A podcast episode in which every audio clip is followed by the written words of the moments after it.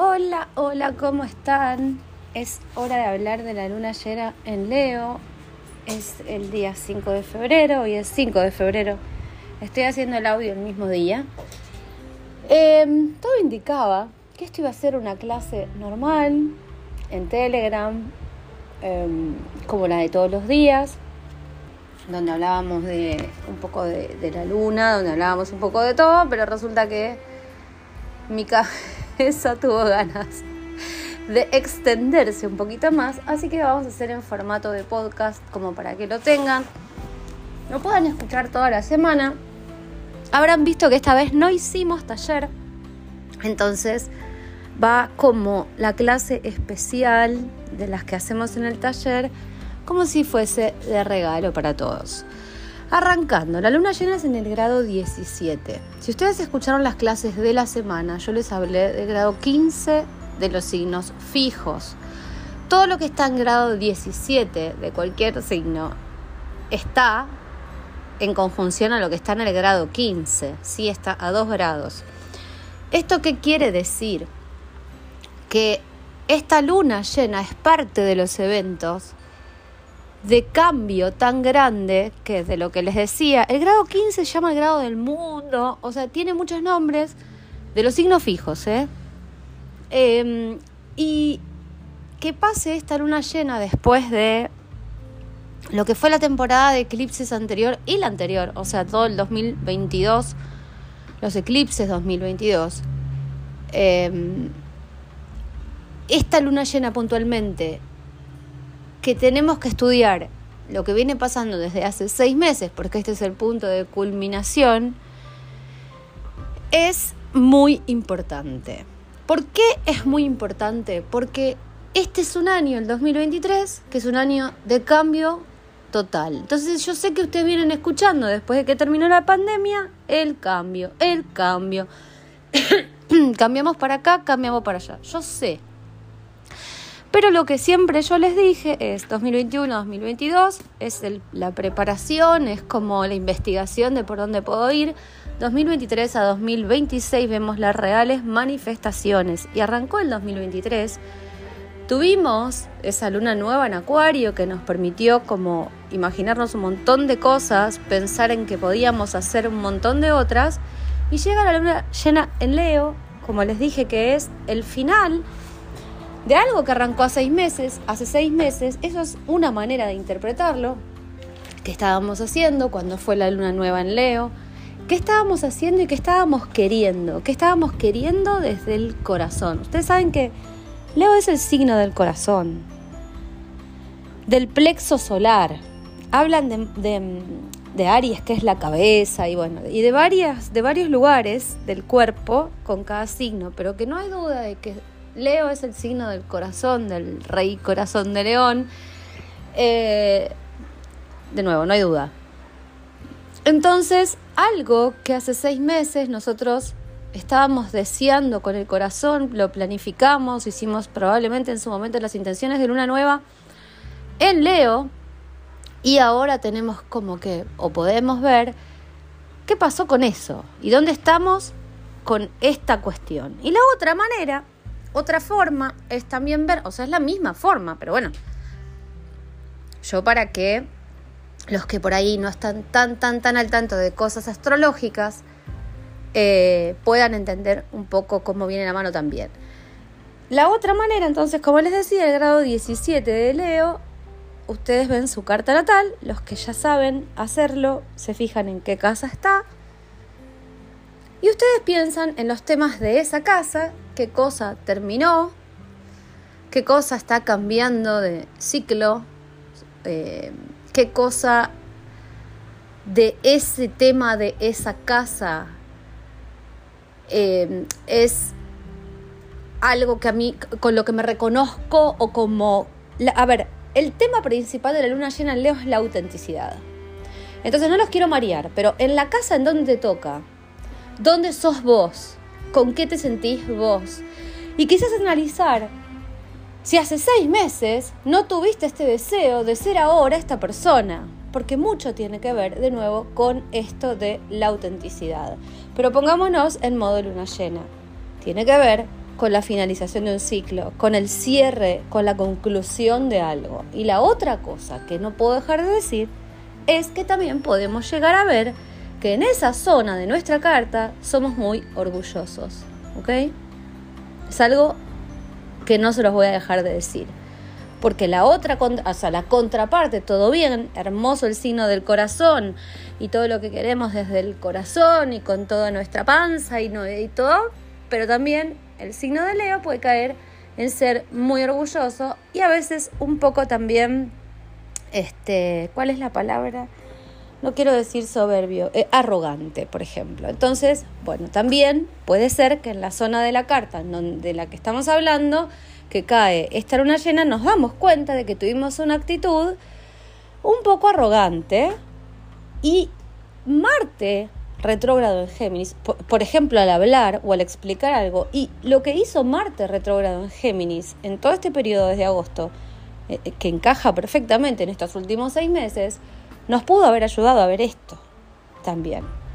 O sea que no siempre, o sea, quiero explicarles que el cambio y que hoy soy una persona puede ser, hoy soy una persona menos arrogante. ¿Por qué les digo todo esto? Porque Urano está en esa cuadratura en T exactamente con la luna llena. O sea, Urano está en el grado 15, esto se los conté en otro audio. Urano está en el grado 15 de Tauro, la luna llena, o sea, el Sol está en Acuario en el grado 17, la luna está en Leo en el grado 17. Cuando se da una cuadratura en T, o sea, son dos cuadraturas juntas, por eso se forma la T, hay como un corte, no sé, yo no quiero decir que se siente como un eclipse, que es un corte de la continuidad, pero hay, hay, hay algo en donde, ¡pum! Cachetada cósmica, me di cuenta de algo. Y una vez que me di cuenta no me puedo hacer el tonto. Hay una frase que dice, una vez consciente no puedo ser indiferente. Y no, una vez que lo vi, no me puedo hacer el tonto. Entonces esto de Urano estacionario, porque Urano está por acaba de arrancar directo, pero todavía no está en su velocidad, por más de que es lento. Pero el estar estacionario tiene mucha fuerza de uranazo, fuerza de amiga date cuenta. O de cortar el ritmo con el que veníamos haciendo algo de repente, por ejemplo, y que esto nos deja, oh, tuve un día que justo no sé, cerró la fábrica donde trabajo por tal cosa y me puse a pensar y me di cuenta que no quiero trabajar más en esa fábrica y antes no lo había pensado nunca más. Perdón, nunca antes. Entonces es como que puede ser por ahí esto de Urano eh, y, y se los quería contar, quiero que lo tengan en cuenta. Porque no es que la luna llena nos va a pegar un palazo en la cabeza y Urano nos va a, pagar, nos va a pegar una cachetada. No, de nuevo, quizás nos tenemos que dar cuenta de algo que hace que, todo termine en que yo soy auténtico, no llena el Leo, y me reconozco otra persona distinta. Porque acá es eso. Y que brillo de otra manera. O encontré mi brillo que antes no lo había encontrado, no lo tenía. Entonces acá hay oportunidades, es tan importante porque es una oportunidad de de verdad un cambio fuerte, un cambio fuerte. Entonces, la otra cosa que también les digo es que en la cuadratura en T, que esto se los digo siempre, si yo tengo llena la parte Acuario, tengo llena la parte Leo, tengo llena la parte Tauro, la energía sale por la parte Escorpio. Y la realidad es que no es que estamos hablando siempre de, a ver, con todo este tema de, del nuevo sur en Escorpio, el, año pasado al nuevo norte en Géminis le habían dado con un caño con los memes y todo, y ahora es el nuevo sur en Escorpio, entonces es como si fuese Escorpio igual signo de la toxicidad. Yo eso no estoy de acuerdo, pero sí les voy a decir que el nodo sur en Escorpio es bastante, es justamente toda la parte de Escorpio que no queremos, o sea, toda la parte tóxica de Escorpio, como podría haber sido el, año pasado, no el anterior, que fue el nodo sur en Sagitario, toda la parte tóxica de Sagitario, porque los quiero ver con alguien que tiene los nodos o, con, con la energía Sagitario de sábelo todo. Y eso también sería ser tóxico. Entonces, a cada uno con lo que le toca, ¿sí? Pero si la energía sale por la parte Escorpio, para todos los signos es esto, ¿sí? O sea, no es que porque soy de Leo o porque soy de Tauro, no, no, no. Para todos los signos, yo tengo que entender lo que pasa en Leo en este momento, qué tengo ahí, cuál es el tema, qué tengo en Acuario, cuál es el tema, porque esto al ser luna llena es una oposición y se ven los dos lados. ¿Qué tengo? Estoy hablando de qué casa tengo, no qué planeta tengo. Por favor, esto que les quede claro, no importa si no tiene ningún planeta.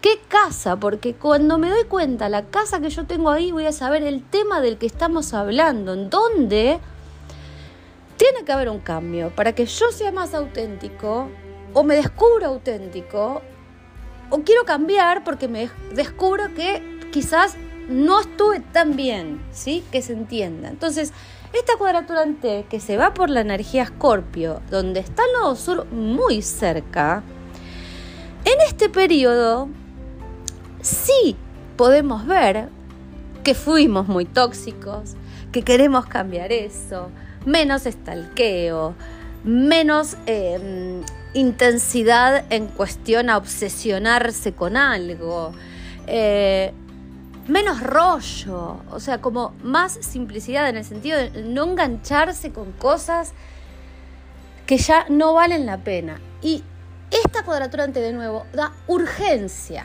O sea, queremos como deshacernos del problema ya. Esta situación escorpio que nos molesta, la queremos pero tirar recontra mil a la basura.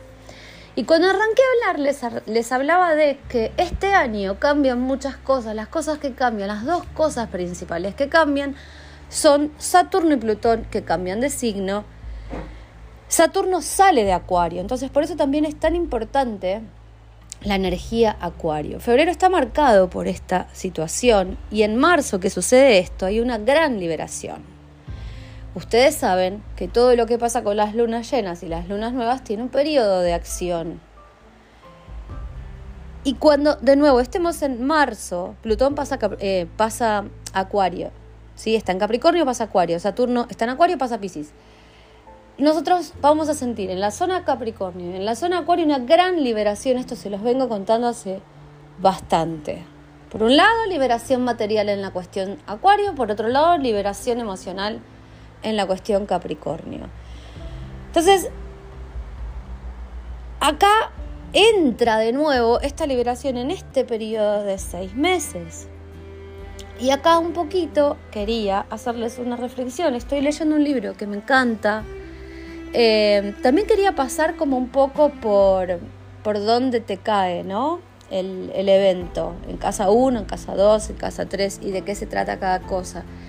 Ahí voy con eso. Pero quería como esta, quedarme acá, ¿no? En esto de, bueno, y, la cosa de la toxicidad y la cosa de los pensamientos limitantes y, y todo lo que podemos pensar en cambiar, eh, a veces hace que uno cambie hasta su propia identidad y con de nuevo lo que se siente auténtico. Porque de nuevo, la palabra autenticidad es la palabra de la luna nueva y la luna llena en Leo. Eso métanselo siempre en la cabeza.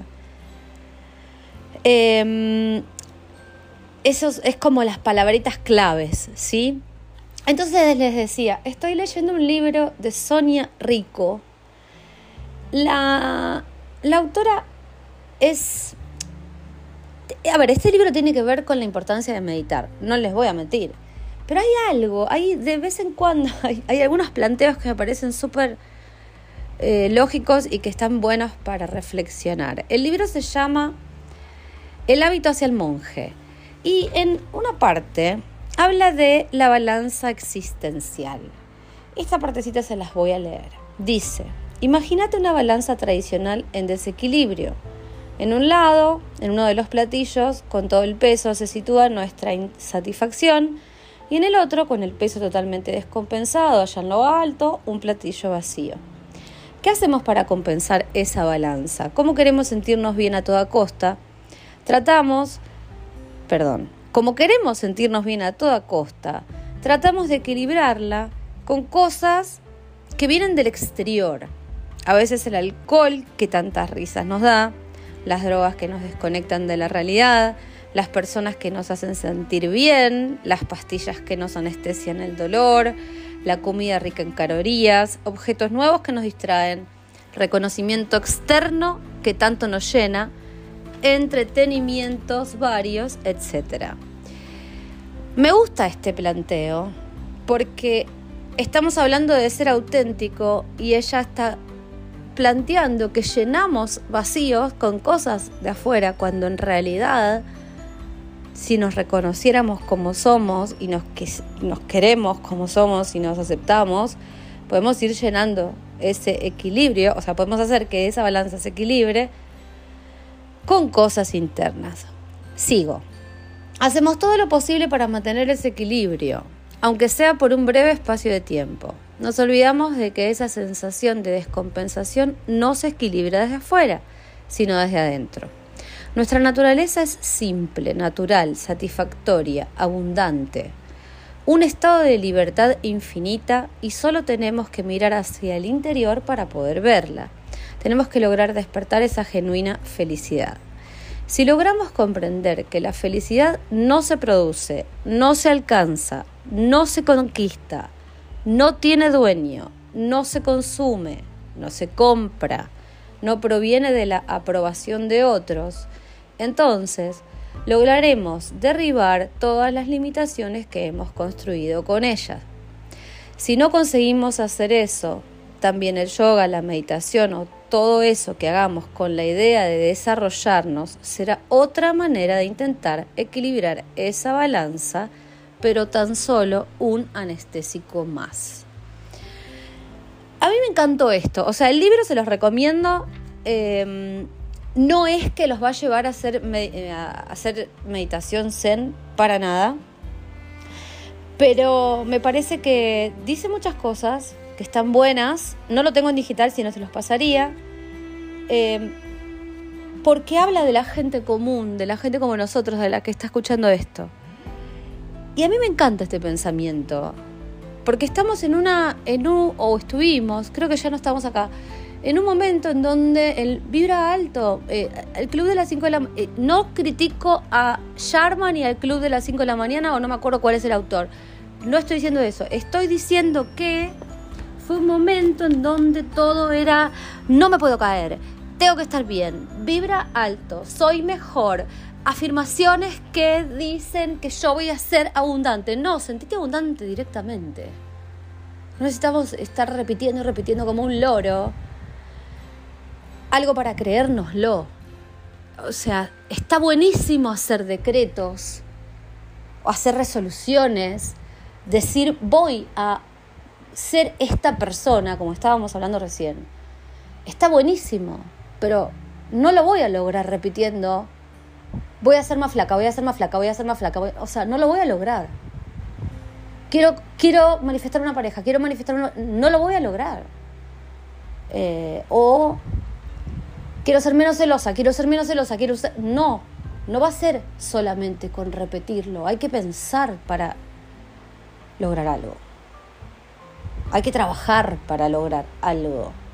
Y estas cosas de las que está hablando la autora no se compran, y me encantó esa parte, por eso se las quería compartir ahora, justamente hoy, para decirles esto de que la autenticidad, quienes somos en serio y quienes seamos hoy, luego de todos esos cambios que hayamos hecho,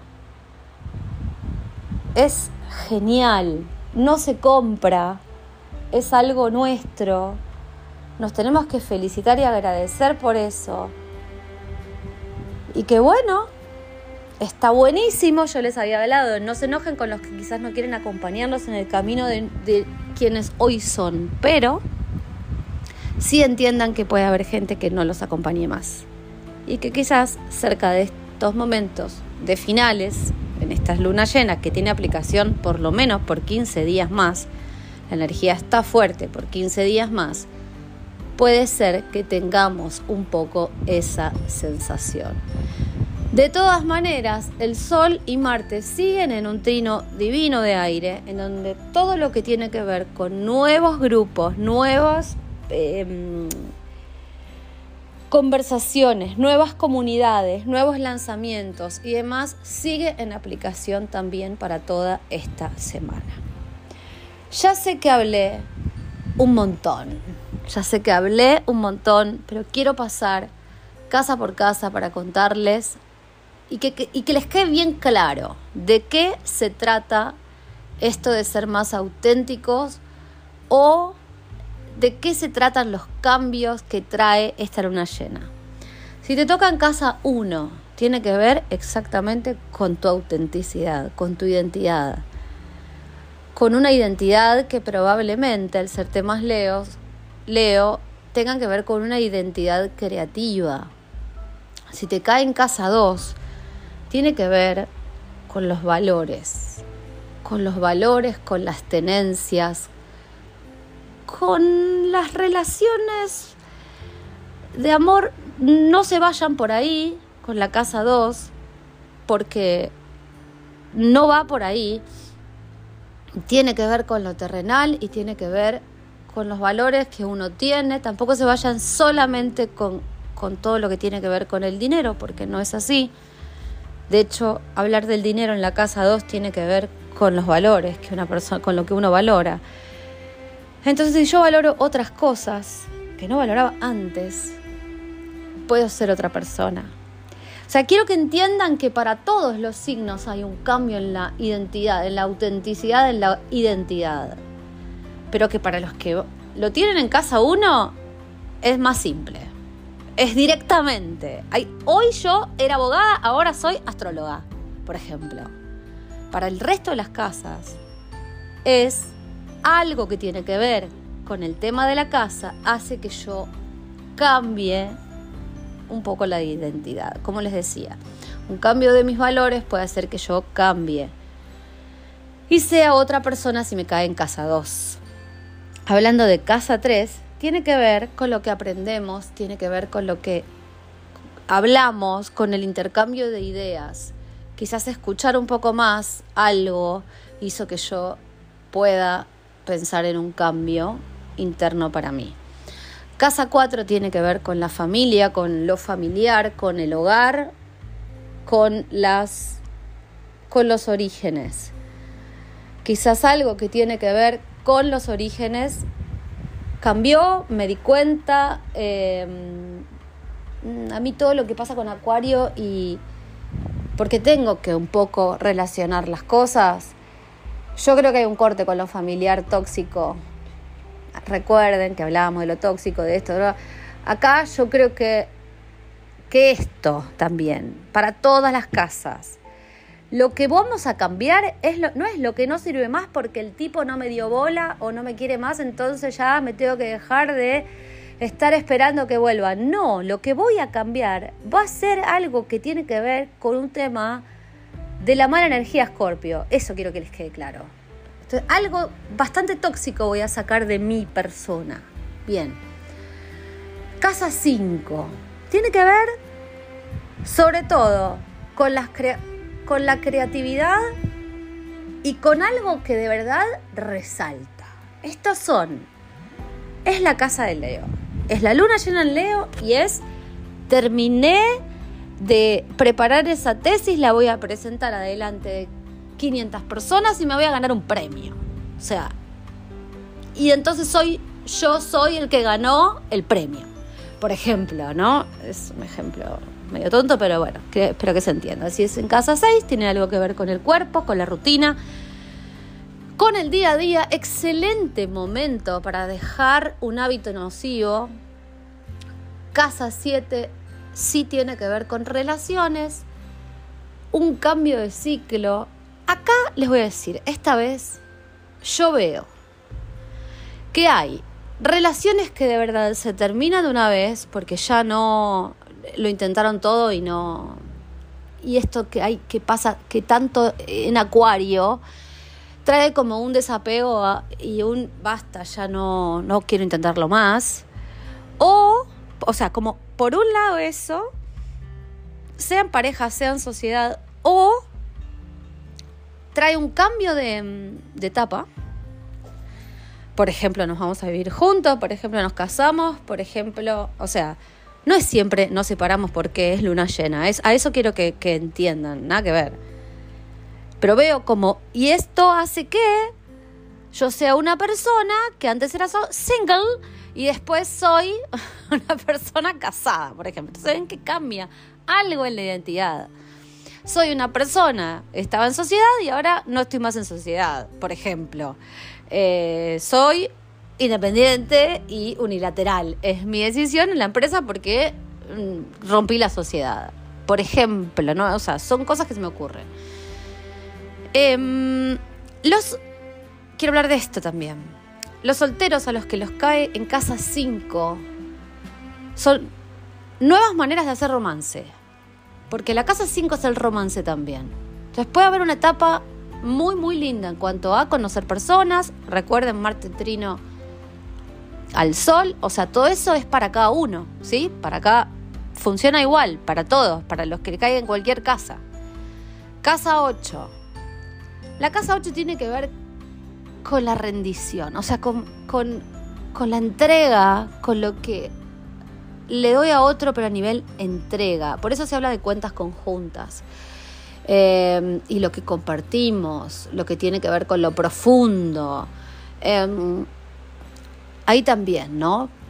Hay una gran invitación acá, o a cambiar de terapeuta, o a empezar una terapia, o también a, por ejemplo, decir, eh, compramos una, un auto en conjunto con alguien, algo que se hace de a dos, pero que involucra, o firmar una sociedad también puede ser acá, ¿eh?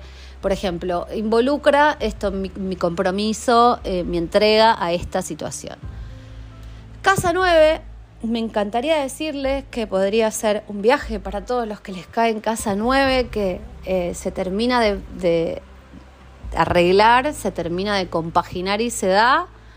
Ojalá sea eso, pero también puede ser algo que se esté estudiando, que se termina y que cambia la etapa, cambios de carrera, mudanzas y cambio de países también.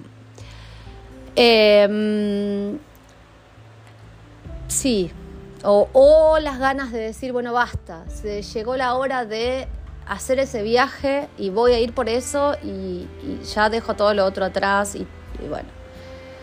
Y todo esto que estaba, por ejemplo, no sé, gastando plata en, tanto y en, esto, no lo voy, lo voy a ahorrar porque ahora ya o sea, cambió mi cabeza y lo que quiero es ese viaje. Pero te está encarado como esto.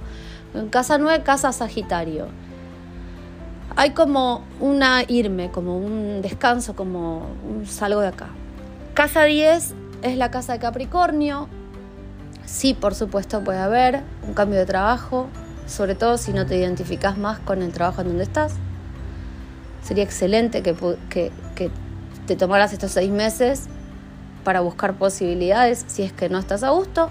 Puede ser un cambio de puesto, puede ser que estés a gusto con tu trabajo y que estés buscando un ascenso, también es el momento, también hay como esta cosa de...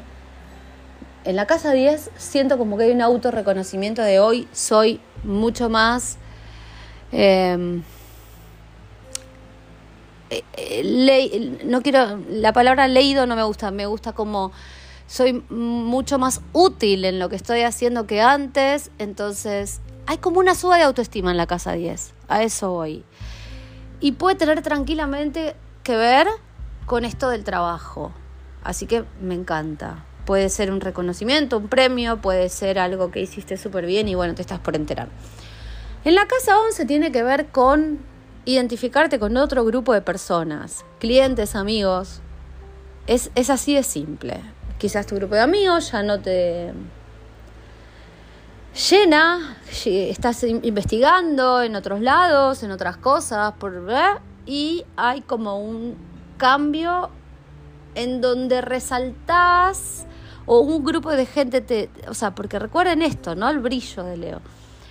Entonces, o te unís con gente que brilla como vos o que tiene misma, los mismos intereses. Y por ahí donde estabas, hay cambio en grupos. Clientes también puede ser. Eh, y en la casa 12 hay como... Eh, esta, esta es... Está linda. Es como si fuese, que yo les digo, un, un cambio en el, sentido o en el rumbo de la búsqueda de lo espiritual para uno. Em, no sé. Digo cualquier cosa, ¿eh? Yo siempre fui reikista y resulta que ahora me, me di cuenta que me interesa mucho em, empezar a ver algo un poquito más mental, más, este, no sé, estudiar tarot, eh, alguna cosa así. Y si no te gusta nada de todo esto y te toca en casa 12, la fe, las creencias internas, la conexión con el todo, quizás no crees en todo esto y no hay ningún problema, pero si, lo si me estás escuchando probablemente en algo creas, este, y pueda tener que ver con descubrir algún don, alguna, algún brillo. Es así, es inevitable.